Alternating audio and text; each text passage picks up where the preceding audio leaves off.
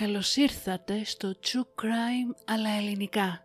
Ένα podcast που θα σας προκαλέσει εφιάλτες. Θα σας κάνει να τρομάξετε με το τι είναι ικανός να κάνει ο άνθρωπος. Και θα σας πάει σε όλο τον κόσμο για να ξετυλίξουμε μαζί σελίδες από γνωστά και άγνωστα εγκλήματα, serial killers και άλλες υποθέσεις. Είμαι η Μυρτώ και κάθε εβδομάδα θα βουτάμε στο σκοτάδι του ανθρώπινου μυαλού.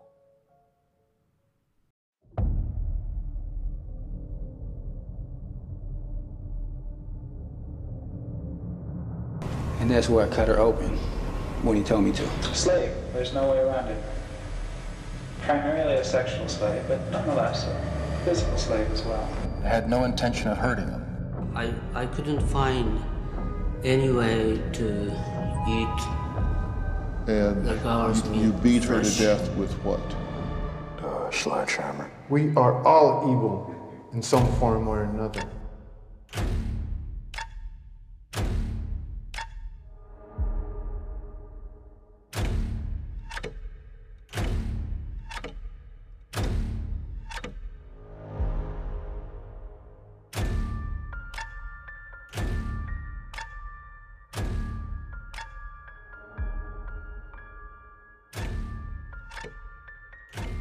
Unable to live with the fact that I just stabbed to death and cut the throat of an innocent young woman.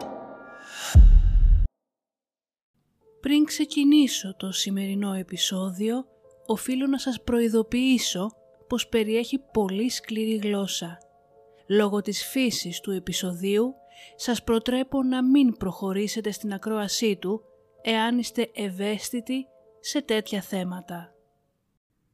22 Ιουλίου του 1991 και βρισκόμαστε στο Μιλγουόκι της πολιτείας Wisconsin. Αργά το βράδυ, δύο αστυνομικοί είχαν βγει με το περιπολικό τους στην περιοχή γύρω από το Πανεπιστήμιο Μαρκέτ, μια περιοχή φτωχή και γεμάτη εγκληματικότητα. Η ζέστη καταπιεστική και η υγρασία σχεδόν αφόρητη. Η μυρωδιά της γειτονιάς ήταν ακόμα πιο έντονη στη ζέστη. Τα σκουπίδια στους δρόμους, ούρα και τα περιτώματα που άφησαν οι άστεγοι και η μίζερη μυρωδιά μαγειρεμένου λίπους. Γύρω στα μεσάνυχτα, καθώς οι δύο αξιωματικοί κάθονταν στο περιπολικό, είδαν έναν κοντό Αφροαμερικανό άντρα με χειροπέδες να κρέμονται από τον καρπό του. Υποθέτοντας ότι ο άντρας αυτός είχε δραπετεύσει από κάποιον άλλο αστυνομικό, τον ρώτησαν τι κάνει και πού πάει. Αυτός πανικόβλητος άρχισε να τους μιλάει για έναν περίεργο τύπο, που όσο ήταν στο διαμέρισμά του, του έβαλε χειροπέδες. Ο άντρας αυτός λεγόταν Tracy Edwards. Η ιστορία του Edwards για τους αστυνομικούς έμοιαζε με κάποια ομοφιλοφιλική συνέβρεση, που κανονικά η αστυνομία θα απέφευγε. Αλλά οι δύο αστυνομικοί θεώρησαν ότι έπρεπε να ελέγξουν τον άντρα αυτό που είχε περάσει χειροπέδες στον Edwards. Έμαθαν ότι ζούσε στην οδό 924 North 25th Street, σε μια πολυκατοικία που λεγόταν Oxford Apartments. Φτάνοντας στο διαμέρισμα 213, την πόρτα άνοιξε ένας ψηλός, ξανθός νέος 31 ετών, ο οποίος φάνηκε ήρεμος και λογικός. Προσφέρθηκε να πάει στο υπνοδωμάτιό του για να φέρει το κλειδί για τις χειροπέδες και τότε ο Έντουαρτς που είχε έρθει μαζί με τους αστυνομικούς θυμήθηκε ότι το μαχαίρι με το οποίο τον είχε απειλήσει βρισκόταν στο υπνοδωμάτιο. Ένας από τους αξιωματικούς αποφάσισε να μπει μαζί με τον άγνωστο άντρα μέσα στην κρεβατοκάμαρα για να ρίξει μια απλή ματιά. Περνώντας μπροστά από μια σιρταριέρα παρατήρησε το πρώτο σιρτάρι σχεδόν μισάνυχτο και η απλή ανθρώπινη περιέργειά του τον έκανε να κοιτάξει μέσα. Αυτό που είδε έμεινε για πάντα χαραγμένο στο μυαλό και στην ψυχή του. Πάνω από 50 φωτογραφίες Polaroid με διαμελισμένα πτώματα σε περίεργες στάσεις, άνθρωπους νεκρούς σε διάφορες πόζες, κρανία σε ένα ψυγείο και κομμένα ανθρώπινα μέλη. Ο αστυνομικός κοίταξε τις φωτογραφίες και παρατήρησε ότι το δωμάτιο που απεικονιζόταν ήταν ίδιο με το δωμάτιο στο οποίο βρισκόταν αυτή τη στιγμή. Παρά το σοκ του, κατάφερε να συνέλθει και να φωνάξει προς τον συνάδελφό του που βρισκόταν έξω από την ανοιχτή πόρτα του διαμερίσματος «Φέρε τις χειροπέδες τώρα». Ο ξαθός άντρας, αποήρεμος, μετατράπηκε σε θηρίο και άρχισε να παλεύει με τον αστυνομικό, όμως ο συνάδελφός του κατάφερε να του γυρίσει το χέρι, να του περάσει χειροπέδες και να τον ακινητοποιήσει στο πάτωμα. Με τον άντρα επιτέλους σε χειροπέδες, ο ένας αξιωματικός αποφάσισε να πάει στην κουζίνα και να ανοίξει το ψυγείο. Δεν κατάλαβε καν ότι η κραυγή που έβγαλε από την τρομάρα του προερχόταν από τον ίδιο. Εν τω μεταξύ είχε φτάσει στο διαμέρισμα ένας detective που είχε λάβει την κλίση των αξιωματικών και ο οποίος ανέλαβε την υπόθεση. Ο αστυνομικός με το που τον είδε του είπε να πάει κατευθείαν στο ψυγείο. Ο detective το άνοιξε. Πεντακάθαρο, σχεδόν άδειο, με μία κέτσαπ, μουστάρδα και μία σως στην πόρτα του και με μία κονσέρβα με μαγειρική σόδα σε ένα από τα ράφια. Μέσα όμως υπήρχε και ένα μικρό χαρτοκιβώτιο. Μέσα στο χαρτοκιβώτιο ήταν το φρεσκοκομμένο κεφάλι ενός Αφροαμερικανού άντρα, με τα μάτια και το στόμα ορθάνυχτα. Λες και ο άντρας άφησε την τελευταία του πνοή ουρλιάζοντας. Με μια πιο προσεκτική εξέταση του διαμερίσματος αποκαλύφθηκε ένας κόσμος εντελώς διαφορετικός και μέσα στην αντιπαράθεση.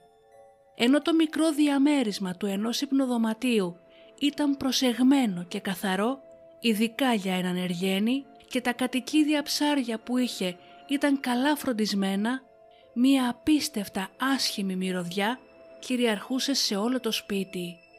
Για τους καλά εκπαιδευμένους αστυνομικούς, η μυρωδιά αυτή ήταν πασίγνωστη. Η μυρωδιά της αποσύνθεσης. Το κουτί της μαγειρικής σόδας είχε τοποθετηθεί στρατηγικά στο ψυγείο ώστε να απορροφήσει τις μυρωδιές του αποσυντεθεμένου κεφαλιού. Όμως δεν ίσχυε και το ίδιο για το διαμέρισμα. Οι αστυνομικοί δεν ανακάλυψαν μόνο αυτό το κεφάλι στο μικρό διαμέρισμα. Χρειάστηκε μια τεράστια ομάδα αστυνομικών, CSI, άτομα με ειδικές χάσματ στολές για να καταφέρουν και να ανοίξουν αυτήν την τεράστια πόρτα της κολάσεως που κρυβόταν μέσα σε ένα τόσο μικρό διαμέρισμα που νίκιαζε ο ήρεμος, ευγενικός, λιγομίλητος και ντροπαλός άντρας 31 ετών. Ο άντρας αυτός ήταν ο Τζέφρι Ντάμερ, ένα όνομα που όσα χρόνια και να περάσουν δεν πρόκειται να σταματήσει να προκαλεί ρίγη τρόμου και φόβου. Ένα όνομα που ανήκει στο πάνθεον του παγκόσμιου στερεώματος των serial killers και που ευτυχώς έως και σήμερα κανείς δεν έχει βρεθεί για να τον ξεπεράσει. Ένα όνομα που όμως προκαλεί και ερωτηματικά. Εάν είχε λάβει βοήθεια όσο ήταν ακόμη μικρός, θα είχε φτάσει σε αυτό το σημείο; Το πρώτο παιδί της Joyce και του Lionel Dahmer γεννήθηκε στο Milwaukee του Wisconsin στις 21 Μαΐου του 1960 πριν από την πρώτη επέτειο του ζευγαριού και το όνομα αυτού Jeffrey. Ήταν μια πολύ ευτυχισμένη περίοδος κατά την διάρκεια των πρώτων μηνών της ζωής του και για μερικούς μήνες ήταν σαν όλα να ήταν ολοκένουρια και χαρούμενα. Το ζευγάρι ανυπομονούσε για το μέλλον και ο Λάιονελ σπούδαζε για να πάρει το PhD του από το πανεπιστήμιο ως χημικός. Ο Τζεφ, όπως τον έλεγαν οι δικοί του, μεγάλωσε και έγινε ένα χαμογελαστό παιδί, ευγενικό, πληθωρικό.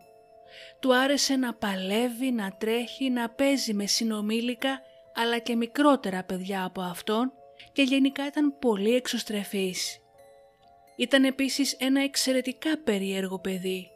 Φαινόταν ότι ήθελε να παίξει, να νιώσει και να γνωρίσει διάφορα πράγματα. να μάθει την υφή τους και από τι είναι φτιαγμένα, κάνοντας συνεχώς ερωτήσεις για τα πάντα. Είχε επίσης μία αγάπη και μία γοητεία προς τα ζώα και του άρεσε να τα παρατηρεί.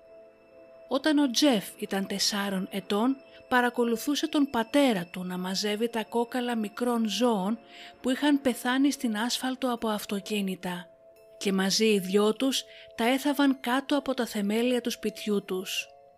Ο Λάιονελ μάζευε όλα τα κόκαλα σε έναν μεταλλικό κουβά και όταν τα έριχνε μέσα αυτά έκαναν έναν ήχο που φαίνεται πως κίνησε την περιέργεια του μικρού Τζεφ και ίσως τον μάγεψε. Στην συνέχεια ο μικρός έπαιρνε αυτά τα κόκαλα στα χέρια του και σαν υπνοτισμένος τα έριχνε μέσα στην τρύπα που είχε σκάψει ο πατέρας του. Ο Λάιον αργότερα δήλωσε πως αυτή η πρώτη επαφή του Τζεφ θα μπορούσε να ήταν η αρχή για όλα τα σκοτεινά και απέσια πράγματα που έκανε. Όμως εκείνη την περίοδο καταλάβαινε πως ήταν η απλή περιέργεια ενός μικρού παιδιού για τον κόσμο και για όλα τα πράγματα γύρω του. Στην συνέχεια ο Λάιονελ τελείωσε το πανεπιστήμιο και πήρε το διδακτορικό του στην χημεία. Η οικογένεια μετακόμισε συνολικά τρεις φορές μέχρι να εγκατασταθεί σε ένα πανέμορφο σπίτι σε μία δασική έκταση σχεδόν δύο στρεμάτων στην πόλη Μπαθ. Τότε ήταν που ο Λάιονελ άρχισε να παρατηρεί ότι ο άλλοτε εξωστραφής και χαρούμενος γιος του είχε γίνει κοινωνικά αμήχανος, απόμακρος, αποτραβηγμένος και πολύ ντροπαλός. Για να βοηθήσει τον γιο του να ανοιχτεί, του χάρισε όταν έγινε 7 ετών ένα σκυλάκι τον Φρίσκι, τον οποίο ο Τζέφρι υπεραγαπούσε. Ο μικρός όταν ήταν με το σκυλάκι του, με την οικογένειά του, με ανθρώπους που ήξερε καλά και αγαπούσε, με τους γείτονες και με τα μικρά παιδιά τους, ήταν χαλαρός και χαρούμενος. Όμως η ντροπή που ένιωθε και κάποια μικρά δείγματα κατωτερότητας άρχισαν να κάνουν την εμφάνισή τους. Οι γονείς του ανησυχούσαν και η σκέψη τους εκείνη την εποχή ήταν να κάνουν τον μικρό να νιώθει ότι τον θέλουν να εμπλέκεται ακόμα πιο πολύ στην οικογενειακή τους ζωή. Και έτσι όταν η μητέρα του έμεινε έγκυος στο δεύτερο παιδί της οικογένειας, άφησαν τον Τζεφ να επιλέξει το όνομα. Και έτσι ονόμασε τον αδελφό του Ντέιβιντ.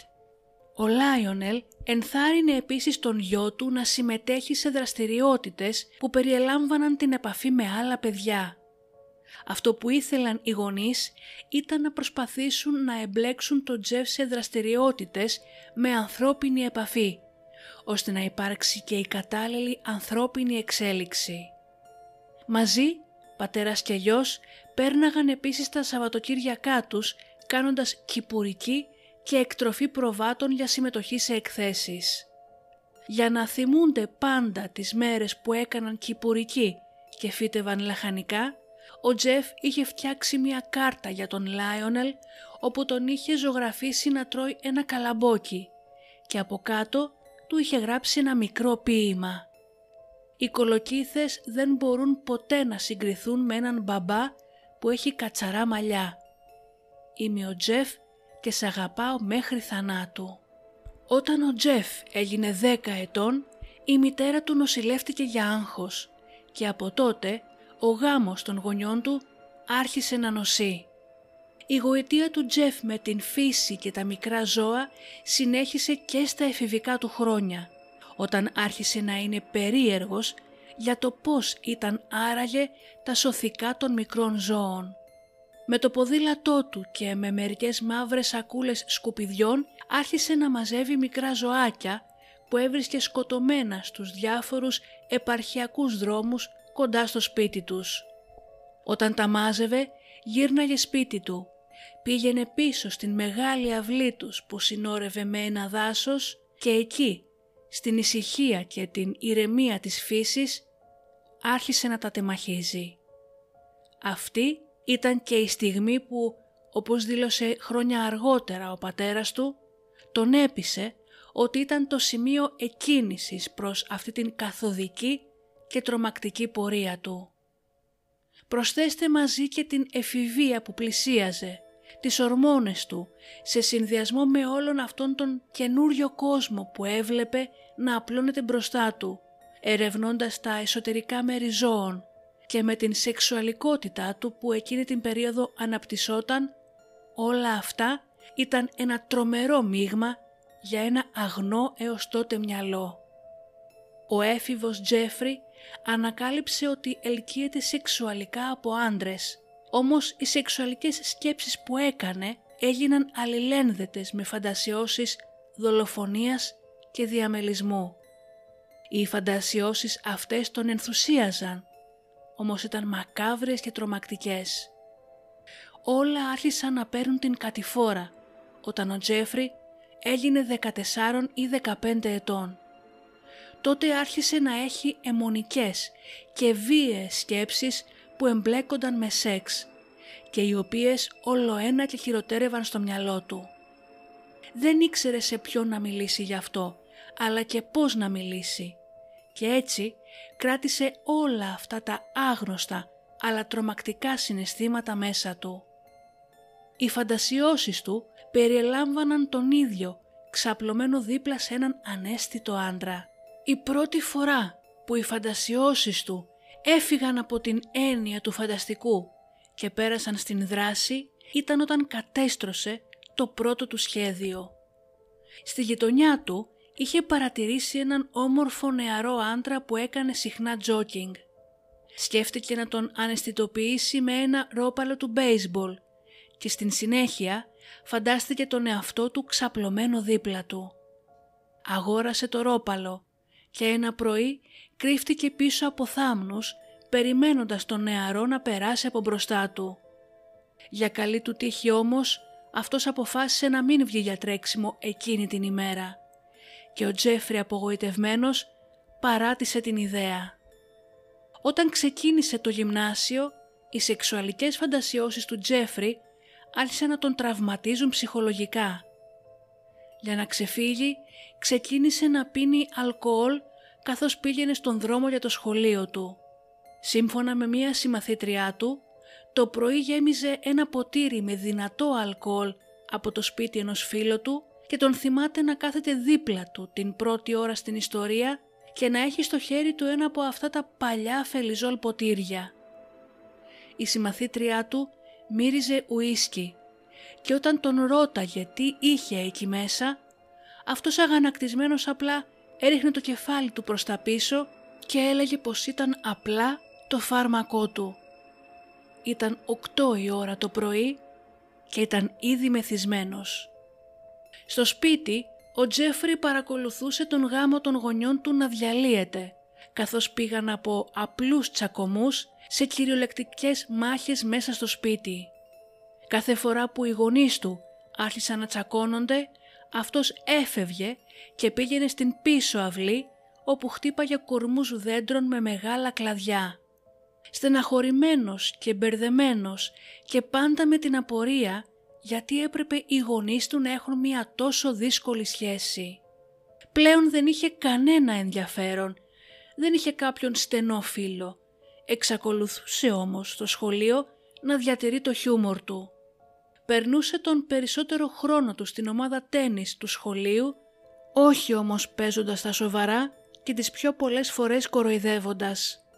Τα αστεία του ήταν τις περισσότερες φορές εις βάρος του και απέκτησε την φήμη ως ο κλόουν της τάξης. Η συμπεριφορά του και τα αστεία του έγιναν γνωστά στο σχολείο του ως «κάνω ένα ντάμερ». Ξαφνικά, εκεί που θα περπατούσε κάποιος στο διάδρομο, θα άκουες ξαφνικά κάποιον να φωνάζει τρέχοντας. Αυτός ήταν ο Τζέφρι Ντάμερ κατά την διάρκεια της σχολικής ημέρας, ο οποίος φώναζε «άσκηση για τη φώνα, άσκηση για τη φώνα» χωρίς κανένα λόγο. Μία άλλη φορά μάζεψε λεφτά από συμμαθητές του με αντάλλαγμα μία παράσταση στο εμπορικό κέντρο. Στο εμπορικό μία γυναίκα μοίραζε δείγματα από ηλιόσπορους. Ο Τζέφρι πολύ ευγενικά ζήτησε ένα δείγμα και ξαφνικά άρχισε να τα φτύνει φωνάζοντας «Είμαι αλλεργικός». και τρέχοντας μακριά χωρίς κανένα λόγο. Την πρώτη λυκείου και ενώ η τάξη του είχε πάει εκδρομή στην Ουάσιγκτον, ο Τζέφρι είχε την φαϊνή ιδέα να πάει με μερικούς συμμαθητές του να δούνε τον τότε αντιπρόεδρο. Ενώ κανείς δεν πίστευε πως μπορούσε να το κάνει, αυτός με κάποια τηλέφωνα και με την ικανότητά του να πείθει τους πάντες χρησιμοποιώντας την ευγένειά του, κατάφερε και έπεισε το γραφείο του αντιπροέδρου πως η τάξη του ήταν στην εφημερίδα του σχολείου του και ήθελαν να μιλήσουν στον αντιπρόεδρο. Και έτσι έγινε. Μέσα στην τάξη ο Τζέφρι ήταν πρότυπο μαθητή. Πολύ ευγενικός, ντυμένος πάντα με καθαρά ρούχα, με σεβασμό στους καθηγητές του, έκανε τα μαθήματά του και πάντα με καλούς τρόπους. Θα μπορούσε να ήταν άριστος μαθητής, αν το ήθελε. Όμως άλλες φορές έπιανε με το ζόρι την βάση σε ένα μάθημα, γιατί πολύ απλά δεν είχε κανένα ενδιαφέρον. Η ευγένειά του ήταν ένας τρόπος να ξεγελάει την εξουσία, κάτι που στο μέλλον θα του ήταν πολύ χρήσιμο. Όσο περνούσε ο καιρός, άρχισε να ενδιαφέρεται όλο ένα και λιγότερο για τις επιδόσεις του στο σχολείο. Κανείς δεν ήξερε πραγματικά τι συνέβαινε στο μυαλό του. Δεν ανοιγόταν σε κανέναν. Δεν είχε στενούς φίλους και είχε πραγματικά γλιστρήσει μακριά από την κοινωνική του ζωή. Η ζωή του στο Λύκειο συνέχισε να είναι βουτυγμένη στο αλκοόλ. Ήταν απόμακρος και η συμπεριφορά του ήταν το κέντρο κοροϊδίας από άλλους μαθητές. Δεν ασχολούνταν με κανένα, ούτε είχε παρεδώσει. Δεν είχε ούτε καν μία απλή συζήτηση, κάτι απόλυτα φυσιολογικό αλλά και αναγκαίο για την ανάπτυξη συναισθημάτων στα νέα παιδιά χωρίς την δυνατότητα ανθρώπινης επαφής και εξωτερήκευσης των συναισθημάτων του, ο Τζέφρι συνέχιζε να εσωτερικεύει τα πάντα και να αναμασάει και να σκέφτεται όλο και πιο έντονα τις φαντασιώσεις του, σε σημείο που άρχισε να σκέφτεται πως πρέπει να τις πάει ένα βήμα παραπέρα. Ένα βήμα που ο Τζέφρι Ντάμερ ήταν έτοιμος να κάνει αμέσως μετά την αποφύτισή του από το Λύκειο θα σκότωνε το πρώτο θύμα του. Για τον Τζέφρι Ντάμερ το καλοκαίρι του 1978 ξεκίνησε με την αποφύτισή του από το Λύκειο. Από εκεί η κατηφόρα ήταν αναπόφευκτη. Οι γονείς του μετά από χρόνια απίστευτων καυγάδων χώρισαν. Ο Λάιονελ έφυγε από το οικογενειακό σπίτι στο Μπαθ και πήγε να μείνει σε ένα κοντινό μοτέλ. Εν αγνοία του Λάιονελ, η σύζυγός του πήρε τον μικρότερο αδερφό του Τζεφ, τον Ντέιβιντ και μετακόμισε στο Ουισκόνσιν, με αποτέλεσμα ο Τζέφρι να βρεθεί ολομόναχός του στο σπίτι που μεγάλωσε. Ήταν μόλις 18 και όπως οι περισσότεροι έφηβοι της ηλικίας του, είχε ενεργές σεξουαλικές φαντασιώσεις. Αλλά ο Τζέφρι παρέκλεινε από τον κανόνα. Οι φαντασιώσεις του τώρα περιελάμβαναν σκέψεις να σκοτώσει τον εραστή του. Η απομόνωση που του παρήχε το άδειο από την οικογένεια σπίτι του του έδινε την ευκαιρία να παίξει με αυτές τις φαντασιώσεις λίγες εβδομάδες μετά την αποφύτισή του. Ένα βράδυ καθώς οδηγούσε πέτυχε στον δρόμο του τον 18χρονο Στίβεν Χίξ, έναν νεαρό, όμορφο άντρα που περπατούσε χωρίς πουκάμισο κάνοντας οτοστόπ για να πάει σε μία ροκ συναυλία. Ο ίδιος ο Τζέφρι Ντάμερ είπε σε μία από τις συνεντεύξεις του αργότερα «Μακάρι να συνέχιζα να οδηγώ, αλλά δεν το έκανα». Γύρισε και τον πήρε μαζί του και αυτό είναι το σημείο στο οποίο ο εφιάλτης έγινε πραγματικότητα. Ο Τζέφρι κάλεσε τον Χίξ να έρθει σπίτι του, εκεί όπου ήπιαν μπόλικες μπύρες και έκατσαν μερικές ώρες, απλά κάνοντας παρέα, μέχρι τη στιγμή που ο Χίξ είπε πως έπρεπε να φύγει. Ο Τζέφρι όμως δεν ήθελε να μείνει μόνος του. Έτσι τον χτύπησε στο κεφάλι με ένα βαράκι και στην συνέχεια τον στραγγάλισε. Επιτέλους, ο Ντάμερ είχε εκπληρώσει την φαντασίωσή του. αλλά ήταν αρκετά διαυγής για να ξέρει ότι είχε διαπράξει φόνο. Άρχισε γρήγορα να κρύβει τα στοιχεία. Διαμέλισε το σώμα του Χίξ με ένα μαχαίρι, μια δεξιότητα που είχε τελειοποιήσει όταν ως έφηβος άνοιγε τα πεθαμένα ζώα που έβρισκε στους δρόμους. Στην συνέχεια έβαλε τα κομμάτια του Χίξ σε μαύρες σακούλες σκουπιδιών και τα φόρτωσε στο αυτοκίνητό του. Κατά τα μεσάνυχτα κατευθύνθηκε προς την χωματερή. Στον δρόμο όμως τον σταμάτησε η αστυνομία επειδή πάταγε την κεντρική λωρίδα του δρόμου. Οι αστυνομικοί ρώτησαν τον Τζεφ τι είχε στις σακούλες και γιατί ήταν έξω τόσο αργά. Ο Τζέφρι μπορεί να ήταν παγιδευμένος για πρώτη φορά, όμως ήταν έτοιμος με ένα ψέμα που είπε ψύχρεμα στους αστυνομικούς να ξεφύγει. Τους είπε ότι οι γονείς του τσακώνονταν συνέχεια και επειδή δεν μπορούσε να κοιμηθεί, αποφάσισε να πάρει τα σκουπίδια και να τα πετάξει στην χωματερή για να πάρει λίγο αέρα και να ξεχαστεί το μυαλό του. Οι αστυνομικοί δεν ασχολήθηκαν άλλο μαζί του και του έδωσαν μία απλή κλίση. Εάν κάποιος από αυτούς τους αστυνομικούς είχε πλησιάσει λίγο πιο πολύ τις σακούλες για να μπορέσει να μυρίσει την αποσύνθεση, ίσως τώρα όλα να ήταν διαφορετικά. Ο Τζέφρι επέστρεψε σπίτι του διαλυμένος από τις ενοχές. Έκρυψε τα οστά του Χίξ κάτω από το σπίτι του για δύο εβδομάδες και στην συνέχεια τα έσπασε σε χιλιάδες κομμάτια με μία βαριοπούλα.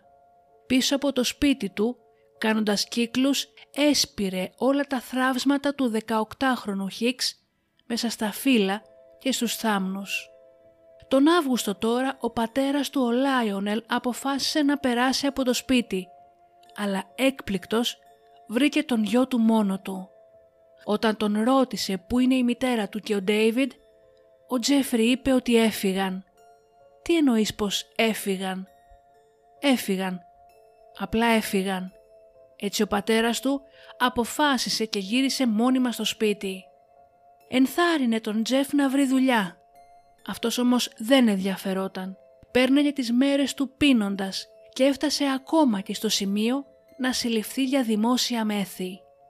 Ο Λάιονελ πήρε την κατάσταση στα χέρια του και πήγε τον γιο του σε συναντήσεις των ανώνυμων αλκοολικών καθώς και σε ψυχολογικές συμβουλευτικές συνεδρίες. Όμως αυτές είχαν πολύ μικρό αντίκτυπο. Τίποτα δεν μπορούσε να σβήσει την βία και τον τρόμο του πρώτου φόνου που είχε ήδη αποτυπωθεί στο μυαλό του. Μόνο το αλκοόλ φάνηκε να του παρέχει κάποια μικρή ανακούφιση.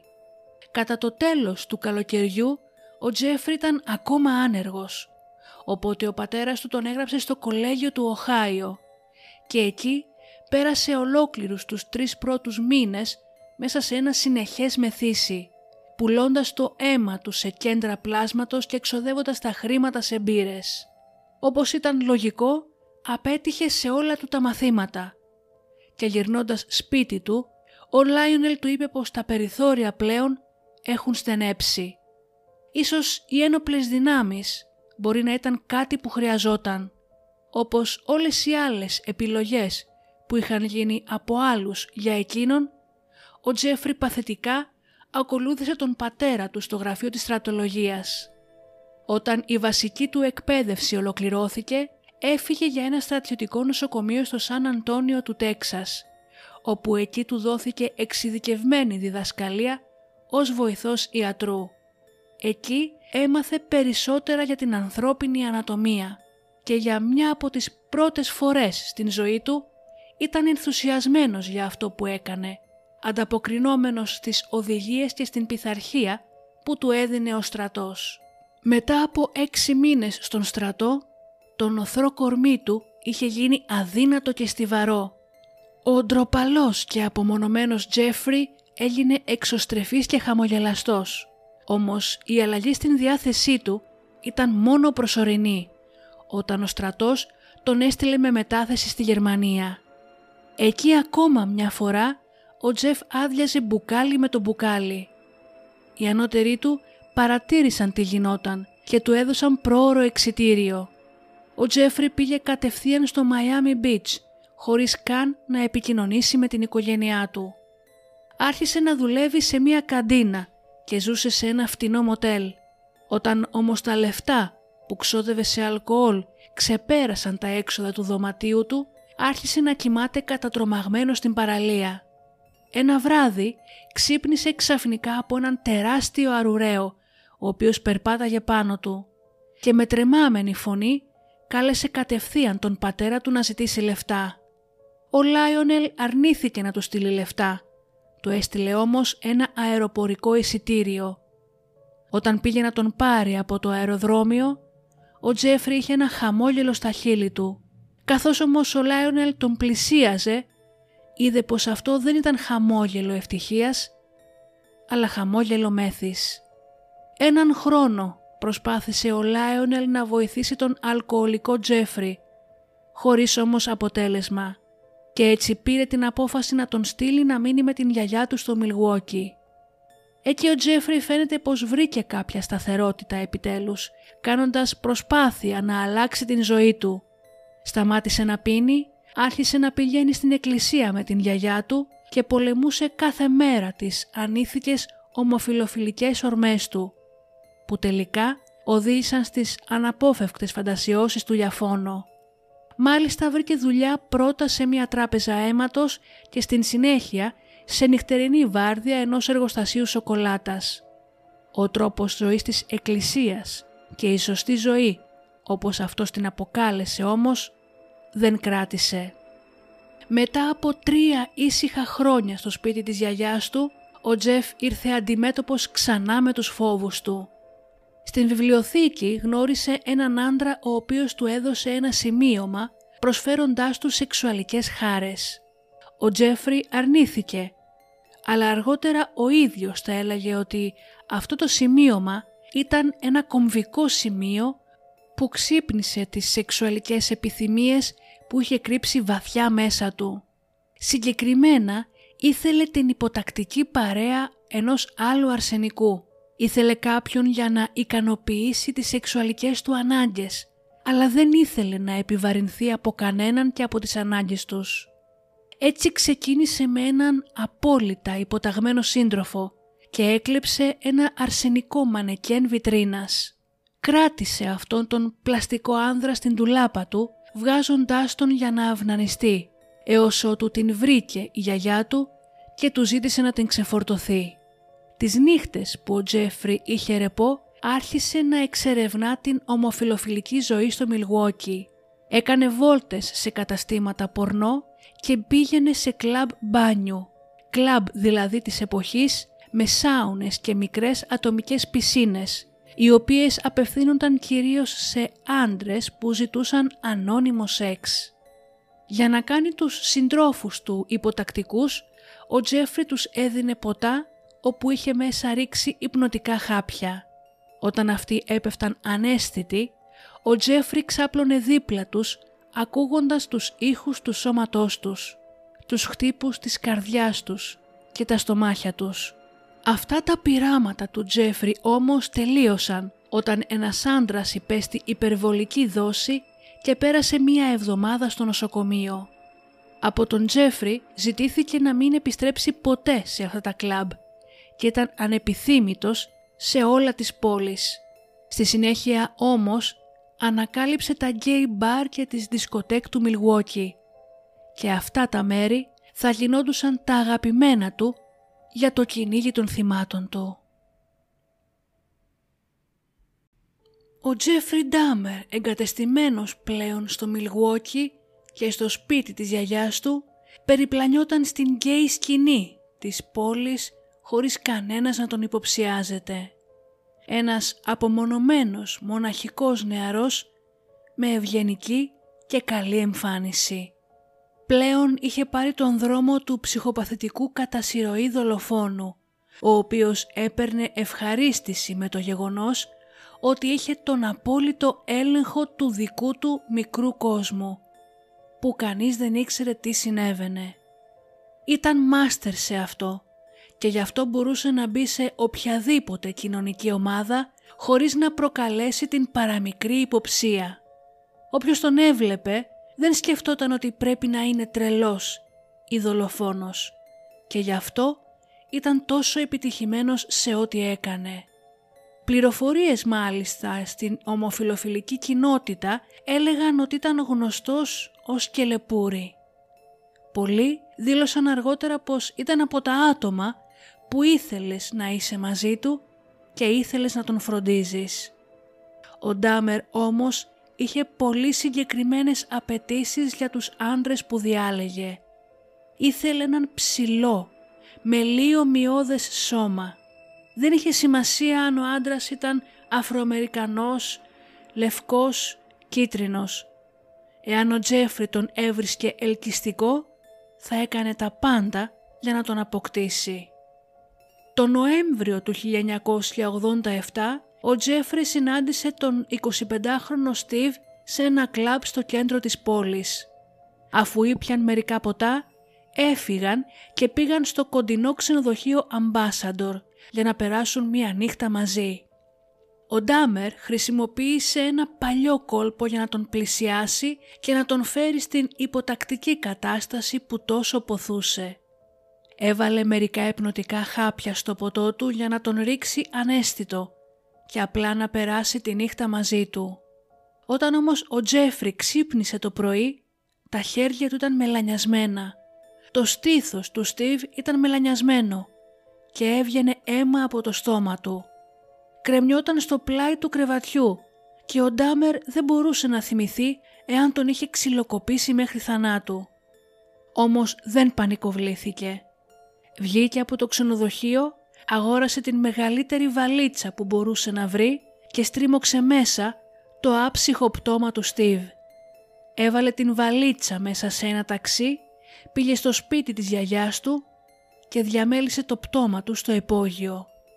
Τότε ήταν που η αιμονή του μπήκε σε πλήρη εξέλιξη. Ο Τζέφρι αποφάσισε μετά από αυτόν τον δεύτερο θάνατο δεν θα προσπαθούσε πλέον να ελέγξει τις επιθυμίες του και θα έδινε πλήρη έλεγχο σε αυτές. Θα δινόταν εξ ολοκλήρου σε αυτές. Μετά από αυτή την αποδοχή, η ζωή του έγινε απλά η καταδίωξη της απεριόριστης σεξουαλικής ευχαρίστησης. Αποφάσισε τώρα να ακολουθήσει τις δικές του φαντασιώσεις του απόλυτου ελέγχου. Όχι όμως για να έχει τον σύντροφό του υποτακτικό για μία μόνο νύχτα. Ήθελε να τους κρατήσει εκεί μαζί του για πάντα, με την πρόθεση να τους δολοφονήσει και στην συνέχεια να τους διαμελήσει. Επέστρεψε στα gay club και έξω από το club που είχε βρει το προηγούμενο του θύμα συνάντησε στην στάση του λεωφορείου τον 14χρονο James Stokes. Ο Ντάμερ του προσέφερε 50 δολάρια για να διανυκτερεύσει μαζί του. Έτσι πήραν το λεωφορείο και πήγαν στο σπίτι του. Όσο η γιαγιά του κοιμόταν, ο Τζεφ και ο Τζέιμς έκαναν στοματικό σεξ και τότε ο Ντάμερ του έδωσε αλκοόλ με χάπια, τον νάρκωσε και τον στραγγάλισε. Μια μέθοδο που προσωπικά προτιμούσε.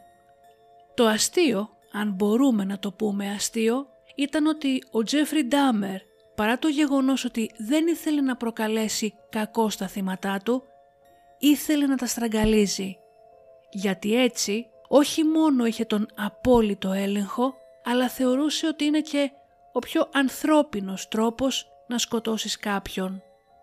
Με τον James, ο Ντάμερ εξερεύνησε περισσότερο τις σκοτεινές φαντασιώσεις του.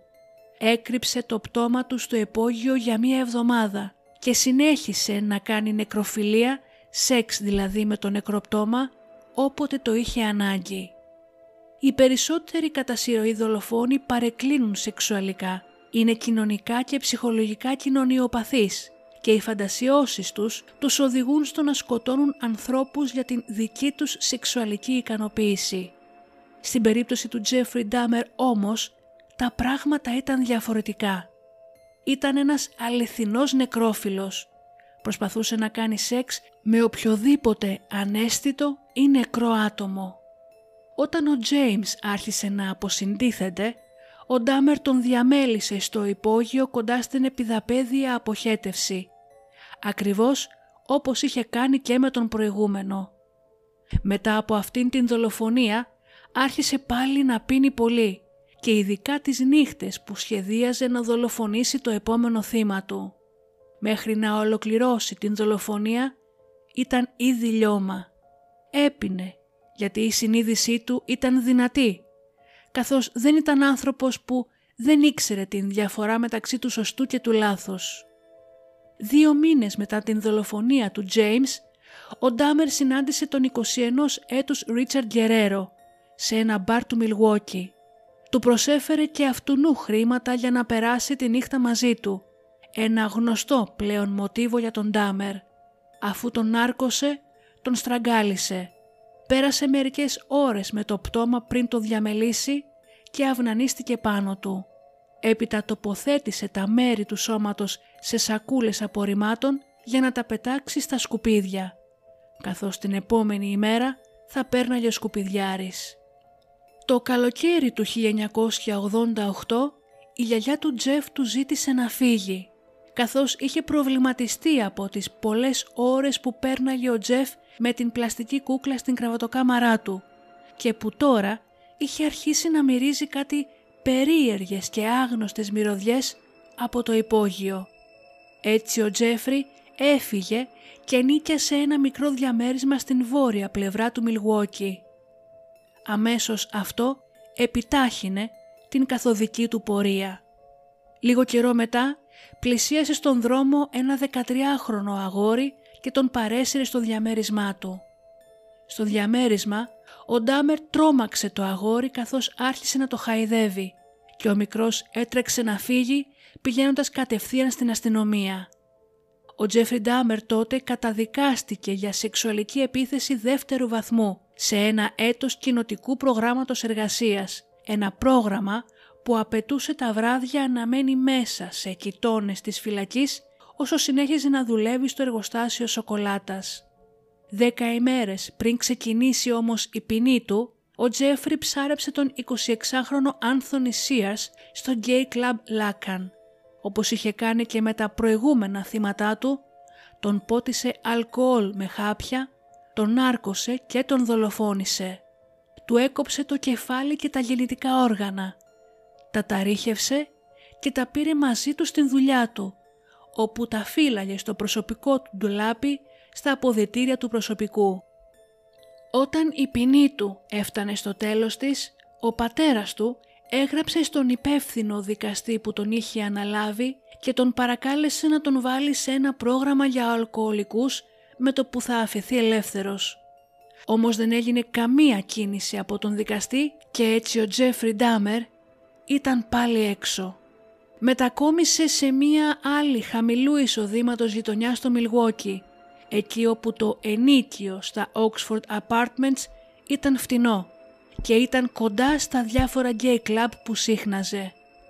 Ελεύθερος πάλι να ικανοποιήσει τις αδυσόπιτες σεξουαλικές ορμές του, μέσα σε τρεις μόλις εβδομάδες από την απελευθέρωσή του, ξεκίνησε έναν δολοφονικό παροξισμό διάρκειας ενός έτους, που θα έκανε 13 ακόμη οικογένειες, οι περισσότερες από αυτές Αφροαμερικανικές να ψάχνουν τα αγαπημένα τους πρόσωπα που είχαν εξαφανιστεί χωρίς ίχνος. Η αστυνομία έψαχνε μάταια για όλα αυτά τα άτομα. Όταν ο Τζέφρι άρχισε την δολοφονική του μανία, όλος ο χρόνος του, τα λεφτά του, οι επιθυμίες του, τα συναισθήματά του και οι σκέψεις του αφορούσαν αυτόν τον μυστικό του κόσμο, το δολοφονικό του μυστικό, να σκοτώνει να δολοφονεί και να κρατάει τα πτώματα μαζί του. Προσπάθησε πολλές φορές να το πολεμήσει και να σταματήσει. Ακόμα και μετά από μια δολοφονία έλεγε πως δεν θα το ξανακάνει. Όμως μέσα σε ένα μόλις μήνα γύρναγε πίσω στα μπαρ και στα κλαμπ και έψαχνε για το επόμενο θύμα του. Ένα θύμα παραλίγο να ξεφύγει. Ο 14χρονος Κόνορ, ο οποίος ήταν αδερφός του αγοριού για το οποίο ο Ντάμερ είχε καταδικαστεί για σεξουαλική επίθεση. Όσο ο 14χρονος Κόνορ κοιμόταν, ο Τζέφρι βγήκε έξω για να αγοράσει περισσότερο αλκοόλ. Όταν όμως γύρισε, ο μικρός είχε εξαφανιστεί. Το νεαρό αγόρι ξύπνησε όσο ο Ντάμερ έλειπε και παραπατώντας βγήκε στον δρόμο όπου δύο γειτόνισες τον είδαν και τρομαγμένες κάλεσαν την αστυνομία. Την στιγμή που ο Ντάμερ επέστρεφε από την κάβα, η αστυνομία είχε ήδη φτάσει. Όπως είχε κάνει και την πρώτη φορά που βρέθηκε αντιμέτωπος με αστυνομικούς, άρχισε να λέει τα ψέματά του. Τους είπε με ήρεμο τρόπο ότι ο Κόνορ ήταν ο γκέι εραστής του, ο οποίος απλά είχε πιει πάρα πολύ. Συμφώνησε να έρθουν οι αστυνομικοί στο διαμέρισμά του και εκεί τους έδειξε κάποιες φωτογραφίες Polaroid που είχε τραβήξει τον Κόνορ σε σεξουαλικές πόζες για να τους αποδείξει ότι είχαν ερωτική σχέση. Οι αστυνομικοί πίστεψαν πως ο Κόνορ ήταν σε νόμιμη ηλικία και έτσι τον άφησαν στο διαμέρισμα του Ντάμερ, καθώς δεν ήθελαν να ανακατευτούν και στην αναφορά τους απλά περιέγραψαν το περιστατικό ως ένα απλό ερωτικό καυγαδάκι. Και πάλι ο Τζέφρι Ντάμερ είχε ξεφύγει και πάλι είχε καταφέρει για άλλη μία φορά να κρύψει το μυστικό του. Μόλις έφυγαν οι αστυνομικοί, δολοφόνησε το 14χρονο αγόρι. Μέσα στο διαμέρισμα του Ντάμερ τα πτώματα άρχισαν να συσσωρεύονται και έτσι αγόρασε ένα μπλε πλαστικό βιομηχανικό βαρέλι χωρητικότητας 216 λίτρων, το οποίο το γέμισε με ισχυρό οξύ για να διαλύσει τα διαμελισμένα άκρα και τους κορμούς των θυμάτων του. Μετά από εβδομάδες μέσα στο οξύ, τα υπολείμματα των επίδοξων εραστών του έγιναν λάσπη, την οποία ο Τζέφρι άδειαζε μέσω της τουαλέτας ή του συμφωνιού της μπανιέρας του. Όσον αφορά τα υπόλοιπα θύματα, έβρασε τα κόκαλά τους στην κουζίνα, ώστε να ξεκολλήσει το δέρμα και την σάρκα από πάνω τους. Η πικρή μυρωδιά του θανάτου άρχισε να γεμίζει το κτίριο και πολλοί ενοικιαστές έλεγαν πως η μυρωδιά προέρχεται από το διαμέρισμα του Ντάμερ, παρά το γεγονός ότι ο Τζέφρι δεν ψώνιζε ούτε μαγείρευε ποτέ, οπότε τι στο καλό μύριζε έτσι; Ο Ντάμερ ήταν παθολογικά μοναχικός. Δεν ήθελε οι σεξουαλικοί σύντροφοί του να τον εγκαταλείψουν ακόμα και μετά θάνατον. Έτσι έβγαζε αναμνηστικές φωτογραφίες όσο αφαιρούσε την σάρκα τους. Κάποια από τα μέλη τους τα διατηρούσε στην κατάψυξη. Η αποκλίνουσα συμπεριφορά του ήταν τόσο έντονη ώστε επινόησε ένα σχέδιο για την κατασκευή ενός βωμού λατρείας από σκελετούς και κρανία. Αλλά ακόμα αναζητούσε τον τέλειο σύντροφο, αυτόν που θα ήταν εντελώς υποτακτικός, αλλά ζωντανός και όχι επιρρεπής στην φθορά της αποσύνθεσης. Σε κάποια θύματα που ήταν ακόμα ζωντανά, ο Ντάμερ χρησιμοποίησε ένα τρυπάνι για να ανοίξει μικρές τρύπες στα κρανία τους και έπειτα έκανε ένεση με οξύ στον εγκέφαλό τους με σκοπό να δημιουργήσει το απόλυτα υποτακτικό στις επιθυμίες του ζόμπι. Κανένα όμως από αυτά τα πειραματικά ζόμπι δεν έζησε περισσότερο από μία ημέρα. Και ίσως στην απόλυτη προσπάθειά του να κρατήσει μαζί του τα θύματα του, άρχισε να τρώει την σάρκα τους. Άρχισε να τρώει κομμάτια από τους μυρούς τους, από τους τετρακέφαλους, αλλά και την καρδιά τους. Με αυτόν τον τρόπο ένιωθε πως τα θύματα του ήταν πλέον ένα μόνιμο κομμάτι του. Πέραν από την περιέργεια για το πώς θα ήταν να κατανάλωνε την σάρκα τους, αυτό ικανοποιούσε και τις σεξουαλικές του επιθυμίες, γνωρίζοντας έτσι πως πλέον θα είναι για πάντα μαζί του. Κατά την διάρκεια αυτής της δολοφονικής του παράκρουσης, ο Τζέφρι Ντάμερ εξωτερικά φαινόταν και φερόταν απόλυτα νορμάλ όπως φαίνεται και σε ένα βίντεο που είχε τραβήξει ο πατέρας του όταν επισκέφτηκαν μαζί το σπίτι της γιαγιάς του για την γιορτή των Ευχαριστιών. Στο βίντεο αυτό ο Τζέφρι ξεφυλλίζει ένα περιοδικό, όσο ο πατέρας του, ο Λάιονελ, του λέει πόσο έχει αδυνατήσει και ότι φαίνεται καλά. Μιλάνε για την δουλειά του και πόσο χαίρονται που τον βλέπουν. Όμως οι εννιά ζωές του Τζέφρι Ντάμερ επρόκειτο να τελειώσουν σύντομα. Τον Ιούλιο του 91 η πόλη του Μιλγουόκι ανακάλυψε έναν serial killer, τον 31 έτους Jeffrey Dahmer. Ο άνθρωπος που είχε καταφέρει να ξεφύγει από την φρίκη του διαμερίσματός του, ο Tracy Edwards, σταμάτησε ένα διερχόμενο περιπολικό. Όταν οι αστυνομικοί μπήκαν στο διαμέρισμα, βρήκαν 83 Polaroids από πτώματα σε διάφορα στάδια διαμελισμού. Τα πιο σοκαριστικά ευρήματα ήταν στην κουζίνα, όπου υπήρχαν τέσσερα κρανία μαζί με την σάρκα τους μέσα στο ψυγείο. Οι τηλεοπτικές κάμερες των καναλιών είχαν ήδη περικυκλώσει την πολυκατοικία όταν ομάδα detectives και CSI έβγαζαν δυο-δυο τα ερμητικά κλειστά κουτιά με τα υπολείμματα των θυμάτων. Με ένα καροτσάκι, ειδικοί αστυνομικοί με στολές Hazmat έβγαλαν έξω το πλαστικό βαρέλι 216 λίτρων με το οξύ, όπου μέσα περιείχε τους κορμούς τριών ανδρών. Ένας καταψύκτης με διαμελισμένα άκρα και μεταλλικές κατσαρόλες με τα ρηχευμένα κομμένα χέρια και γεννητικά όργανα. Αυτή τη φορά κανένα ψέμα δεν μπορούσε να γλιτώσει τον Τζέφρι Ντάμερ. Ο άλλοτε χαμογελαστός, ντροπαλός, ψηλός νεαρός Τζέφρι βγήκε με χειροπέδες από το διαμέρισμά του με την πλάτη του καπουριασμένη, με το βλέμμα του στο πάτωμα. Ήδρωνε συνέχεια και από τον λαιμό του έβγαινε ένας αχνός ήχος σαν κλάμα μωρού. Στο αστυνομικό τμήμα ξεκίνησε μια μαραθώνια ανάκριση. Στην αρχή ο Ντάμερ κατηγόρησε το αλκοόλ για τα εγκλήματά του, λέγοντας πως αν δεν ήταν τόσο μεθυσμένος δεν θα είχε πιαστεί. Όμως ήταν ξεκάθαρα φοβισμένος. Είχε ένα βλέμμα τρόμου, σχεδόν ιστερικό. Και όταν εκείνη την πρώτη νύχτα της ανάκρισης άρχισε να ξεμεθάει, επιτέλους συνειδητοποίησε ότι όλα είχαν τελειώσει και πως είχε πιαστεί. Άρχισε να κλαίει, έγινε έξαλλος με τον εαυτό του και ζητούσε να αυτοκτονήσει. Όταν ξεμέθησε για τα καλά, κανείς δεν ήταν προετοιμασμένος για τις ανατριχιαστικές λεπτομέρειες που θα έδινε για τις δολοφονίες του. Στον επικεφαλή αστυνομικό που είχε αναλάβει την υπόθεση και την ανάκριση, είπε «Όταν σου πω όλα αυτά που έχω να σου πω, θα σε κάνω διάσημο».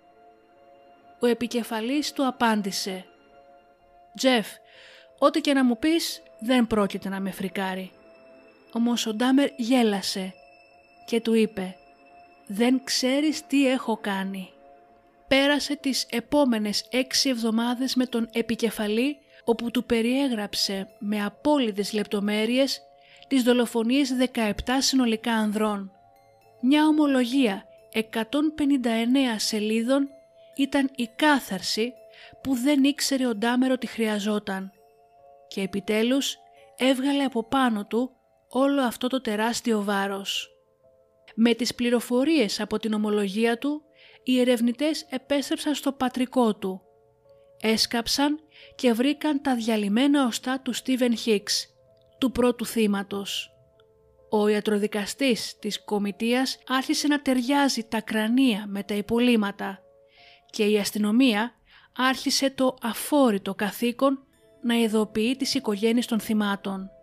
Η τελική λίστα των θυμάτων του Τζέφρι Ντάμερ είχε συνολικά 17 άτομα. 1978 18 Ιουνίου ο 18χρονος Στίβεν Μαρκ Χίξ. Ο Τζέφρι Ντάμερ έλειωσε το κεφάλι του με ένα βαράκι και τον στραγγάλισε μέχρι θανάτου προτού τον διαμελήσει. 1987, 20 Νοεμβρίου, ο 25χρονος Στίβεν Τουόμι σκοτώθηκε σε ένα νοικιασμένο δωμάτιο του ξενοδοχείου Ambassador. Το σώμα του διαμελίστηκε στο υπόγειο της γιαγιάς του Ντάμερ και τα υπολείμματά του πετάχτηκαν στα σκουπίδια. Μέχρι τώρα δεν έχει βρεθεί ποτέ τίποτε από το σώμα του. 1988, 16 Ιανουαρίου, ο 14χρονος James Dockstator. Ο Τζέφρι τον στραγγάλισε και κράτησε το σώμα του στο υπόγειο για μία εβδομάδα προτού τον διαμελήσει και πετάξει τα υπολείμματά του στα σκουπίδια. Μέχρι τώρα δεν έχει βρεθεί τίποτε από το σώμα του. 24 Μαρτίου, ο 22 ετών Ρίτσαρντ Γκερέρο. Ο Ντάμερ τον διαμέλησε στο υπόγειό του, έλειωσε την σάρκα του σε οξύ και πέταξε τα κόκαλά του στα σκουπίδια. Έπλυνε με χλωρίνη το κρανίο του για πολλούς μήνες πριν το πετάξει. Ούτε και για αυτόν έχουν βρεθεί υπολείμματα. 1989, 25 Μαρτίου, ο 24χρονος Άνθονι Λι Σίας, το τελευταίο θύμα που ναρκώθηκε και στραγγαλίστηκε στο σπίτι της γιαγιάς του Ντάμερ. Ήταν επίσης το πρώτο θύμα του οποίου ο Ντάμερ κράτησε προσωρινά τα μέλη του.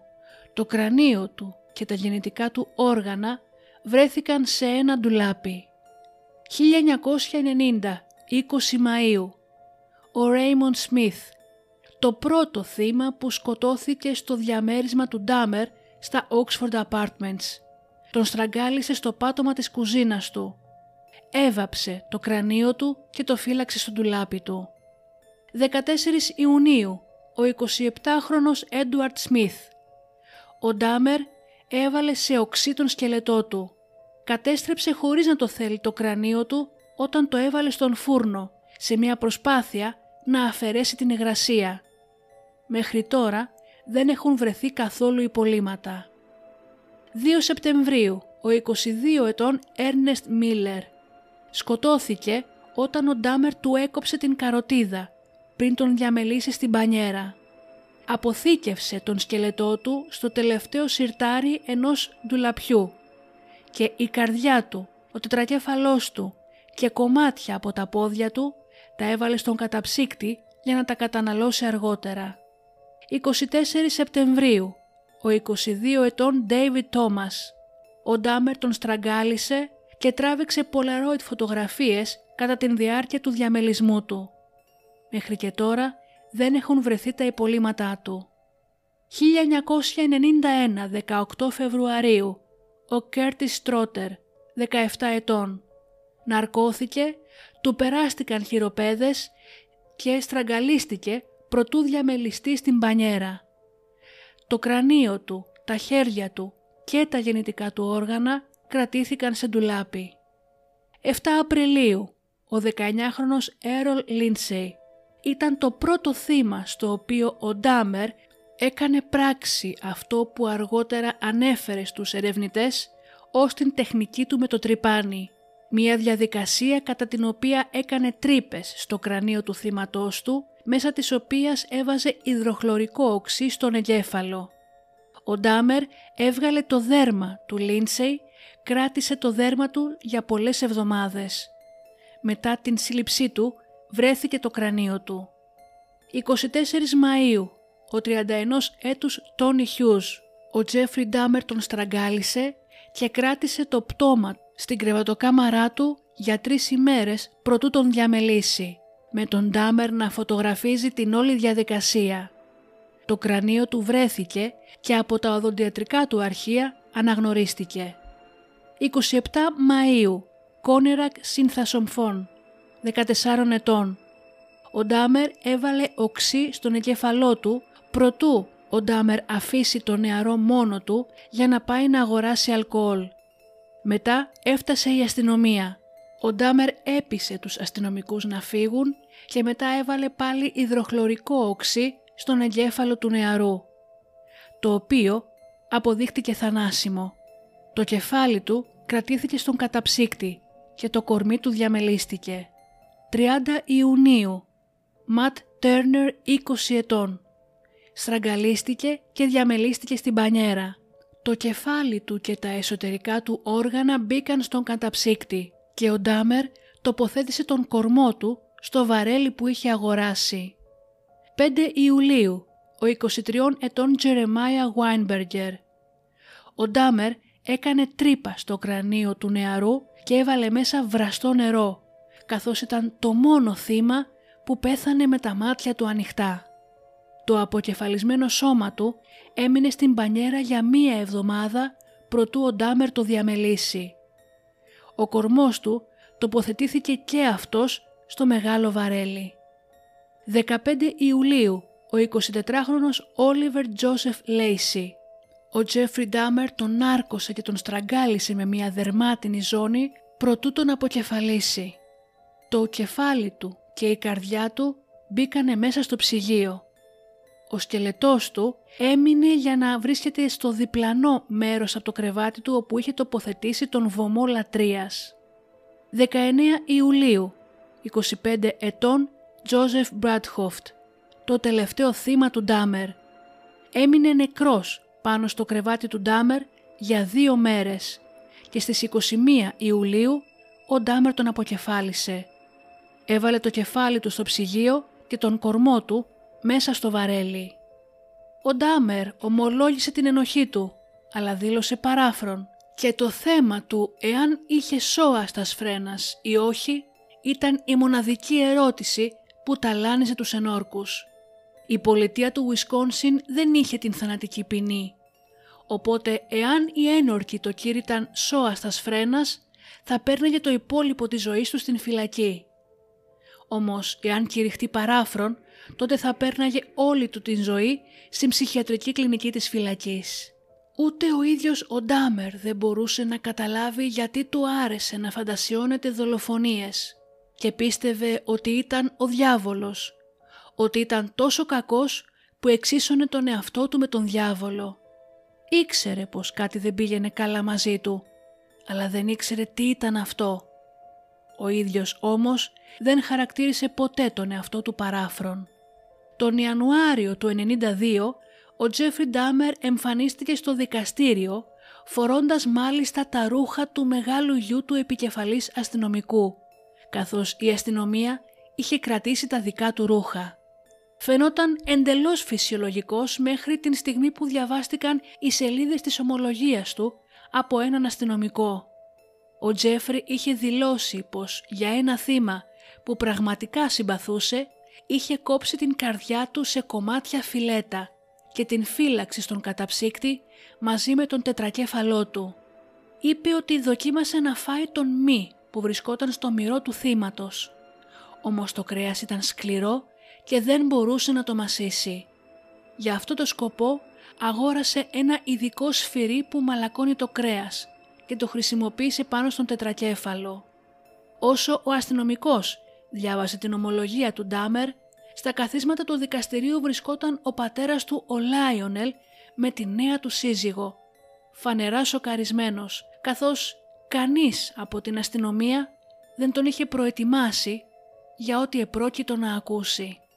Ο νόμος είναι πολύ αυστηρός όσον αφορά την ερμηνεία της παραφροσύνης και οι δικηγόροι του Ντάμερ έπρεπε να αποδείξουν πως έπασχε από ψυχική ασθένεια κάτι που θα τον έκανε να μην ξέρει τη διαφορά του σωστού από το λάθος. Όμως η νεκροφιλία είναι μια ορμή, είναι παγκοσμίως αναγνωρισμένη ως σεξουαλική διαταραχή και δεν προκαλεί νομικά παραφροσύνη.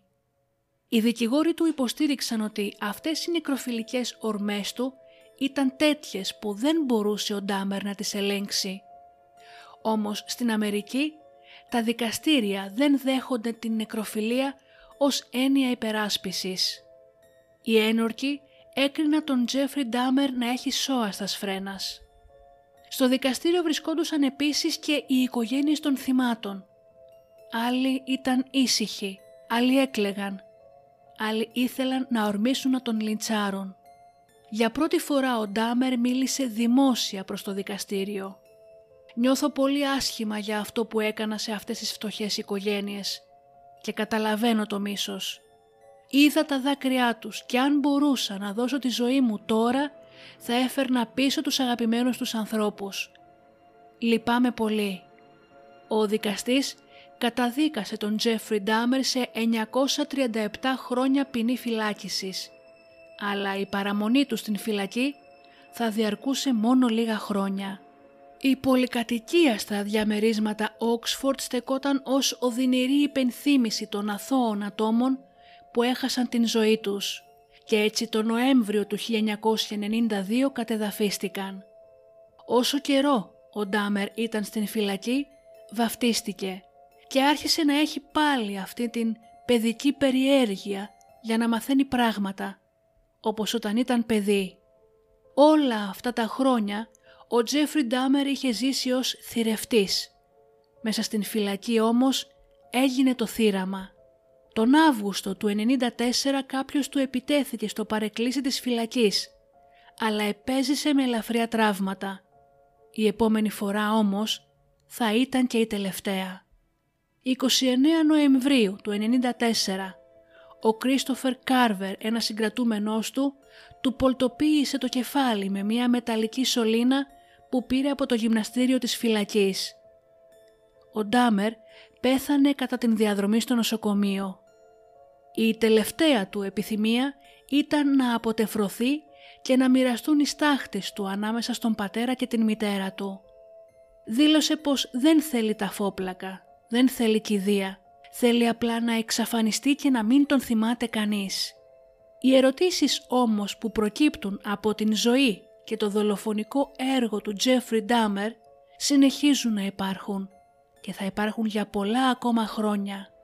Υπήρχαν σημάδια και καμπανάκια στη ζωή του Ντάμερ, όμως τι θα γινόταν εάν είχε λάβει από μικρός ψυχολογική υποστήριξη; Τι θα είχε γίνει αν οι αστυνομικοί που τον είχαν σταματήσει τότε είχαν κάνει το έξτρα βήμα και είχαν κοιτάξει μέσα στις σακούλες; Τι θα γινόταν αν οι αστυνομικοί είχαν δώσει λίγη παραπάνω σημασία όταν ένα από τα θύματα του ξέφυγε, αλλά τον γύρισαν πίσω; Ίσως, εάν είχαν γίνει όλα αυτά, το όνομα Τζέφρι Ντάμερ να ήταν ένα απλό αμερικάνικο όνομα. Ένα όνομα που δεν θα προκαλούσε τρόμο ούτε πανικό. Η σειρά του Netflix που κυκλοφόρησε πρόσφατα, Monster The Jeffrey Dahmer Story, έχει πυροδοτήσει μια έντονη συζήτηση σχετικά με το περιεχόμενό της. Τα δέκα επεισόδια αναδεικνύουν την ζωή, τις ιστορίες και τα εγκλήματα του γνωστού κατά σειροή δολοφόνου και παρουσιάζουν με αρκετή ακρίβεια τα γεγονότα και το χρονοδιάγραμμα όπως αυτά συνέβησαν. Η συγκεκριμένη μίνι σειρά είναι πιστή στην πραγματική ιστορία με λίγες διαφοροποιήσεις, όπως παράδειγμα τον χαρακτήρα της γειτόνισσας του Ντάμερ, αλλά και το γεγονός ότι όσο ο Ντάμερ δούλευε στην τράπεζα αίματος, δεν έπινε αίμα από τα σακουλάκια. Στην πραγματικότητα τον δοκίμασε λίγο, το έφτισε κατευθείαν. Επίσης οι αστυνομικοί που στην σειρά έλαβαν βραβείο, στην πραγματικότητα τέθηκαν σε διαθεσιμότητα μετά την σύλληψη του Ντάμερ και γύρισαν στο σώμα μετά από λίγα χρόνια. Οι περισσότεροι άνθρωποι θα αντιδρούσαν στην ιστορία αυτή με αηδία, φόβο και αγωνία. Ωστόσο, αυτά τα συναισθήματα διαφέρουν καθώς ένας αυξανόμενος αριθμός ατόμων συμπάσχει και ρομαντικοποιεί τους κατά δολοφόνους. Ο λόγος είναι απλός. Η απευαισθητοποίηση που ορίζεται ως μειωμένη συναισθηματική ανταπόκριση σε ένα αρνητικό ερέθισμα μετά από επανειλημμένη έκθεση σε αυτό. Όταν καθόμαστε μπροστά στις οθόνες μας για να παρακολουθήσουμε true crime για ώρες, αρχίζουμε να συνδέουμε το άσεμνο περιεχόμενο με την απόλαυση χωρίς να αντιμετωπίζουμε την πραγματικότητα του γεγονότος που έχει συμβεί, τελικά απευαισθητοποιούμαστε. Πολλές κινηματογραφικές αναπαραστάσεις απεικονίζουν τον κατασυρωή δολοφόνο ως πρωταγωνιστή και τα θύματά τους ως ασήμαντα πιόνια. Για παράδειγμα, τα επεισόδια της μίνι σειράς αφιέρωσαν πολύ χρόνο στην ανάδειξη του τραυματικού παρελθόντος του Ντάμερ παρέχοντας έτσι μία λογική για το γιατί διέπραξε τους φόνους. Αυτό, σε συνδυασμό με την έλλειψη ουσιαστικών λεπτομεριών για τα θύματα, κάνει τα άτομα να αισθάνονται σαν οι χαρακτήρες να έχουν έναν ασήμαντο ρόλο μέσα στην πλοκή. Αυτό που είναι πολύ χειρότερο από το να συμπάσχεις με τον δολοφόνο είναι να αναπτύξεις μια ρομαντική έλξη αυτό το ζήτημα έγινε συνηθισμένο φαινόμενο στην περίπτωση του Ντάμερ, του Τετ Μπάντι και του Ρίτσαρντ Ραμίρες. Ο Τεντ Μπάντι απέκτησε πολλές θαυμάστρες κατά την διάρκεια της δίκης του, αλλά και αρκετές δεκαετίες αργότερα, καθώς οι θαυμάστριές του αρνούνταν να πιστέψουν ότι κάποιος που θεωρούσαν ελκυστικό θα μπορούσε να είναι ικανός για τέτοιες φρικαλαιότητες. Το ντοκιμαντέρ Conversations with a Killer, The Ted Bundy Tapes, τόνισε επίσης το χάρισμα που είχε και την εμφάνισή του, ενθαρρύνοντας έτσι την αύξηση του ρομαντικού σε εισαγωγικά χαρακτήρα του. Γενικά ο ρομαντισμός έχει ενταθεί με την τοποθέτηση καρδιοκατακτητών ηθοποιών του Hollywood στους ρόλους αξιοθρύνητων δολοφόνων. Συνολικά αυτά τα ζητήματα μπορούν να έχουν βαθιές επιπτώσεις στα θύματα και τις οικογένειές τους. Επιδεικνύοντας το τραυματικό παρελθόν τους, αρχίζουν να ξαναζούν την κατάσταση μαζί με τον υπόλοιπο κόσμο. Μετά την κυκλοφορία της σειράς για τον Ντάμερ, ο Έρικ Πέρι, ξάδερφος ενός από τα θύματα του Ντάμερ, έγραψε στο Twitter «Δεν λέω σε κανέναν τι να παρακολουθήσει, αλλά αν θέλετε να μάθετε για τα θύματα, η οικογένειά μου είναι εξοργισμένη με αυτή τη σειρά. Είναι επανατραυματισμός ξανά και ξανά. Και για ποιο πράγμα, πόσες ταινίες, πόσες εκπομπές, πόσα ακόμα ντοκιμαντέρ χρειαζόμαστε; Οι εταιρείες ψυχαγωγίας αναγνωρίζουν το τραύμα που αντιμετωπίζουν οι οικογένειες. Ωστόσο, αναγνωρίζουν και τα τεράστια κέρδη που αυτά αποφέρουν.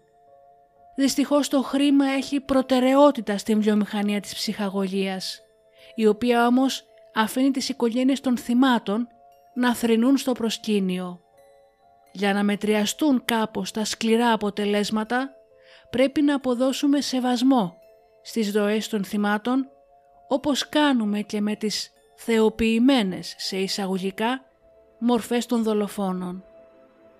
Τα social media, το TikTok, τα διάφορα memes που έχουν δημιουργηθεί, ειδικά τελευταία με τη νέα αυτή σειρά, έχουν μετατρέψει το όλο θέμα σε μια φάρσα μεγάλων διαστάσεων. Ειδικά η νεότερη γενιά τίνει να παρακολουθεί το όλο φάσμα του true crime σαν χρυσόψαρο μέσα από μια μεγάλη γυάλα, λες και είναι άλλη μια μορφή διασκέδασης. Δεν μπορούν όμως να κατανοήσουν την σοβαρότητα των γεγονότων και των αποτελεσμάτων που είχαν σε δεκάδες ζωές που βρέθηκαν στον δρόμο τέτοιων ανθρώπων. Το true crime έχει σκοπό να εξιστορεί και να τονίζει τα πραγματικά γεγονότα ακριβώς όπως αυτά συνέβησαν και όχι να δραματοποιεί τα γεγονότα όπως στην μικρή ή στην μεγάλη οθόνη. Η ιστορία του κάθε true crime είναι η ανάγκη για την πραγματική απόδοση των γεγονότων και για να ακουστεί η φωνή που δεν έχουν πλέον τα θύματα και όχι για το να κάνουμε τα γλυκά μάτια κάθε φορά που ένας νέος ηθοποιός αναλαμβάνει να παίξει τον ρόλο του εκάστοτε διαβολικού δολοφόνου. Η πραγματικότητα είναι πολύ χειρότερη από την φαντασία. Σας ευχαριστώ που και σήμερα με ακούσατε να είστε καλά και τα λέμε στο επόμενο remake.